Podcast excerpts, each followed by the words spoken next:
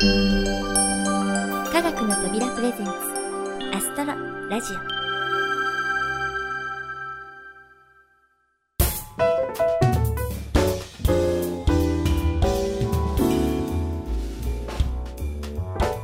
皆さんこんにちは。土屋ゆ子です。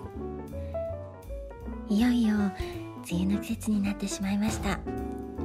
今年は全国的に気温が高め降水量も東日本は平年並みですが西日本は多めの予想とのことでうん蒸し暑くジメジメした日が続きそうですね。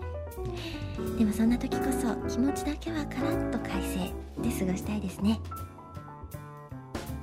さてオープニングの今月の星座も第3回を迎えました。毎回星占いの12星座からその月の上旬に見やすい星座を解今回は天秤座のご紹介です。ところで皆さんこの天秤座見たことのある人いらっしゃいますか？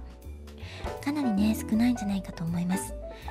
見やすい時期が梅雨と重なるということもありますが一番の理由はやっぱり明るい目立つ星がないこと。そうは言ってもこの今月の星座コーナーは実際に空を見上げてもらうのが目的ですからとにかくチャレンジしてみましょう。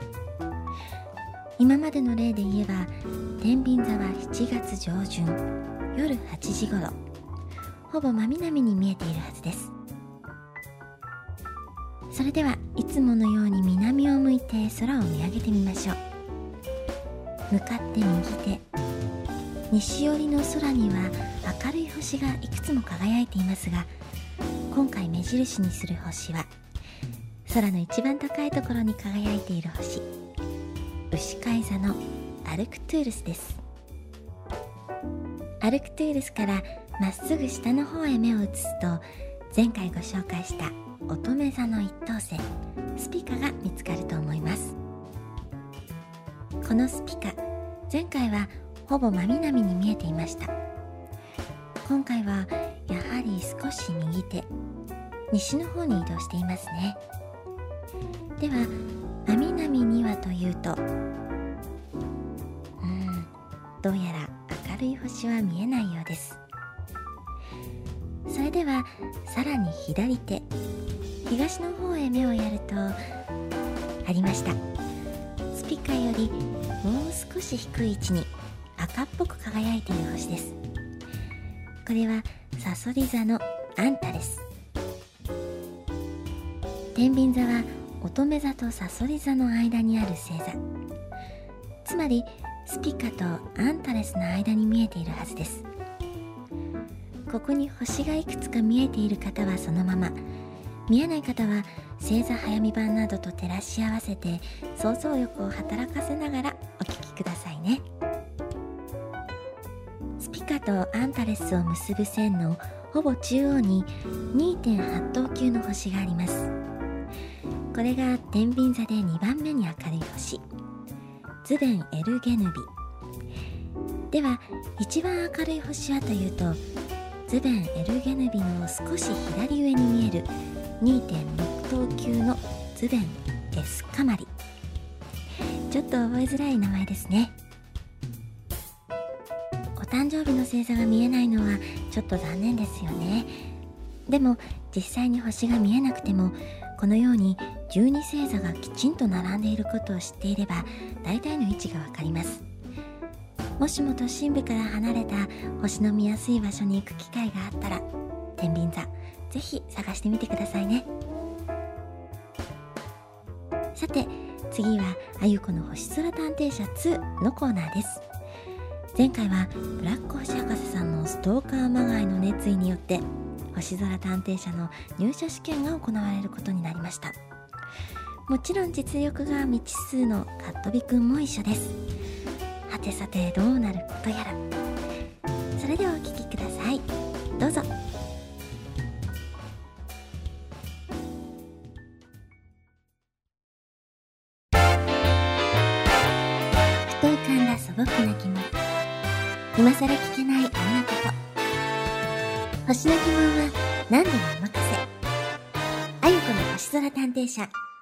ただいま開店いたします。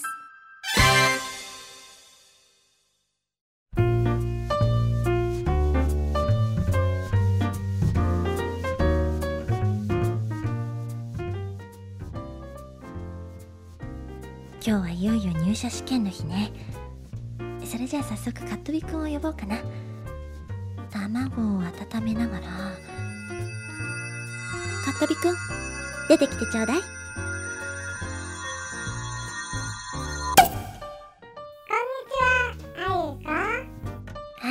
にちは。今日は何を手伝えばいいの？今から大事な調べ物をお願いするわ。それがちゃんとできたら私のお仕事を正式に手伝ってもらうことにするつもりなの。試験ってわかる？うん。試験だね。わかるよ。よーし。頑張るよ。あじゃあもう少し待っててね。そろそろあの人が来ると思うからラック星博士さんって言ってねカットビくんと同じ地球じゃないところから来てる人なの。でも実を言うと私も詳しいことはよく知らないのよね。あ来た来た。ああああああわしがブラック星博士じゃ。土屋さん今日はわしの頭脳明晰なところを見せつけてやるからな。きっと惚れ直すぞ。ああ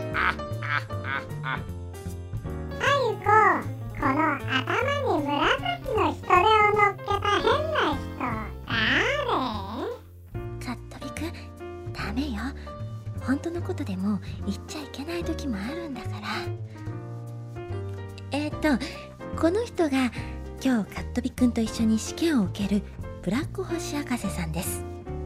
なんじゃ？こいつがカットビくんか。まあすぐにわしの偉大さを思い知ることになるじゃろうからな。今の失礼は見逃してやろう。くうわしってなんて大物なんじゃ。あはい。さすが大物ですね。ありがとうございます。それじゃあ早速試験を始めましょうかカットビくんもちゃんと挨拶をしなさい。よろしくね。ブラック星博士うむ。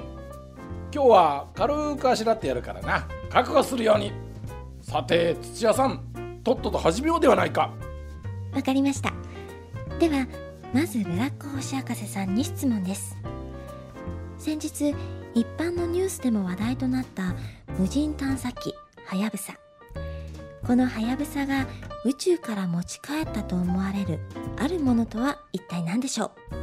ああああ土屋さんどうやらわしを侮ったようじゃな。こう見えてもわし結構ニュースとかチェックしとるんじゃぞ。大きく。じゃあ当然はやぶさのニュースも。おおもちろん見たぞ。大気圏再突入で本体が燃え尽きる映像。涙なしには見られんかったのあの時先頭で輝いていたカプセルその中身のことじゃな。まあ知っていたのなら仕方ないですね。えそれではお答えをどうぞ。知らん。ガクちょっと待ってくださいよ。どういうことですか？そういえばニュースでなんか入ってるかも入ってないかもって騒いよったがな。わしはな興味ないのじゃ。それよりもなボロボロの体で帰ってきて燃え尽きたはやぶさのことを考えるとくー泣けるの。えそういえばブラック星博士さんって意外と何は節に弱いんでしたっけ？でもな大体の見当はついておるぞ。目的地は小惑星糸川だったんだな。それなら多分多分？小惑星のなガスが入っておるんじゃ。そのガスはなきっとな。昭和の匂いがするのじゃ。昭和の匂い？昭和の匂い。つまり小惑星小惑星なんちゃって。あああああだダジャレですか？もうやっぱりブラック星博士さんに期待するのが間違いだったよね。じゃあカットビくん調べてくれる？ハやぶさの持ち帰ったものだねわかったよ行ってきます。ハイパーモードに移行。情報システムへ接続。データベース確認。スキャン完了。シミュレーション完了。システム接続解除。ノーマルモードへ移行します。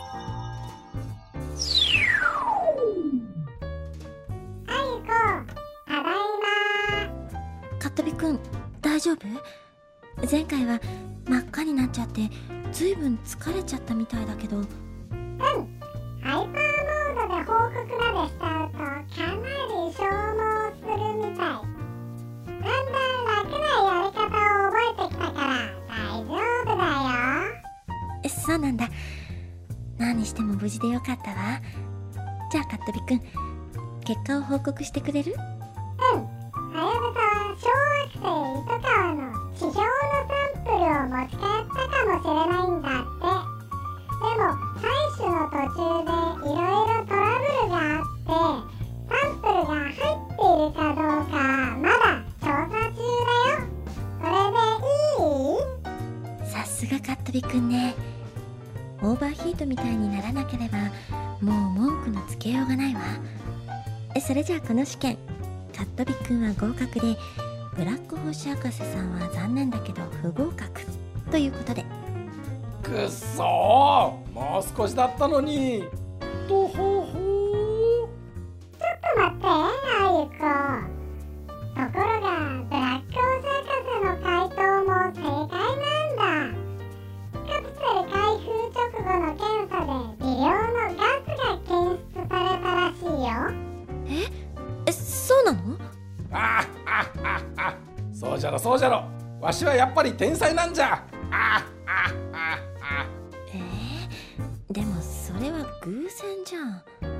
偶然だろうが正解は正解じゃ。約束通りこれでわしも星空探偵社の一員じゃ。質問があったら遠慮なく呼ぶがよい。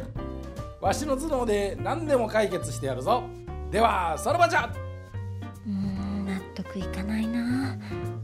でも仮にも以前地球を救った人だしいざって時は頼れるわよね。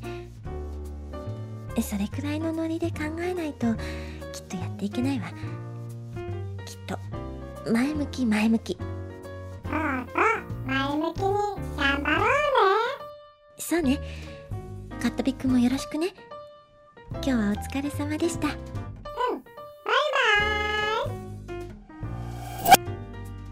イ。さてこれで新体制も決まったことだし次回から頑張るわよ。皆さんも星のことや宇宙のこと今さら人に聞けないような素朴な疑問があったらぜひ星空探偵社までご連絡ください。我が社の優秀なスタッフがすっきりさっぱりお答えします。それではお待ちしております。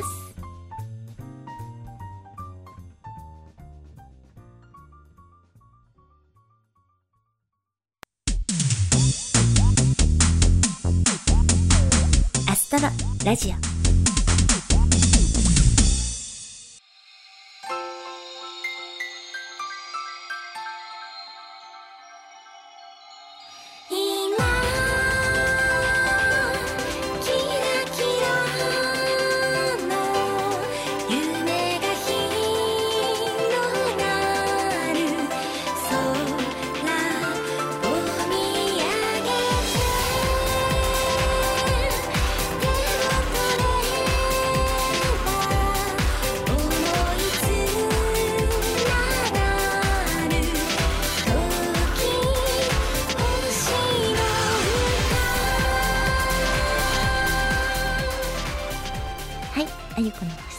星空探偵社2お送りいたしました。今後のブラック星博士さんとカットビくんの活躍にご期待ください。それでは今月のインフォメーションをお伝えします。6月14日から16日の3日間仙台市天文台にて全国プラネタリウム大会が行われました。この大会は日本プラネタリウム協議会の主催で年1回開催されるプラネタリウム業界の一大イベントです。プラネタリウムの施設運営者メーカープロダクション各社そして個人参加の方まで全国の関係者が集結し研究発表や新作のデモンストレーションなどで濃密な3日間を過ごしました。そして科学の扉プロジェクトからもハイビジョン映像作品「メッセージ from ガリレオ彼方からの声」を発表いたしました。この「メッセージ from ガリレオ」は世界天文年の前年2008年にイタリアロケで撮影された素材をまとめたものです。ガリレオ・ガリレイの足跡をたどる旅と現地で出会った日本人の若き宇宙物理学者へのインタビュー等を織り交ぜながら人はなぜ空を見上げるのか。宇宙に関心を持つのかを改めて考えたくなるようなそんな内容になっています。ナレーションは私土屋ゆ子が担当させていただきました。イタリアの古くから残る美しい街並みや日本人宇宙物理学者渡部さんの素敵なお話の雰囲気を壊さないように頑張りました。またエンディングテーマの「彼方からの声」という曲も歌わせていただいたんですが実はこの曲番組のエッセンスが全て凝縮されたと言ってもいい曲なんです。大事に丁寧に思いを込めて歌いました。皆さんにもねこの思いが届くように願っています。もともとは科学館などの施設で上映するために制作された映像だったんですけれども少しでも多くの皆さんにご覧いただきたいとのことで一般販売が決定いたしました。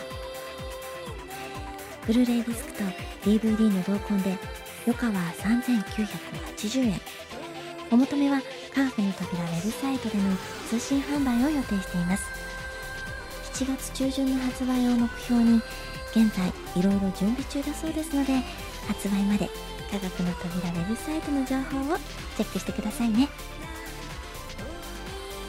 いろいろお話ししてきましたがそろそろお別れの時間になってしまいました。この番組は制作コムビルド脚本アルハボル。協力明石市立天文科学館。音楽制作集団ディープフィールド。そして企画制作科学の扉でお送りいたしました。それではまた次回をお楽しみに。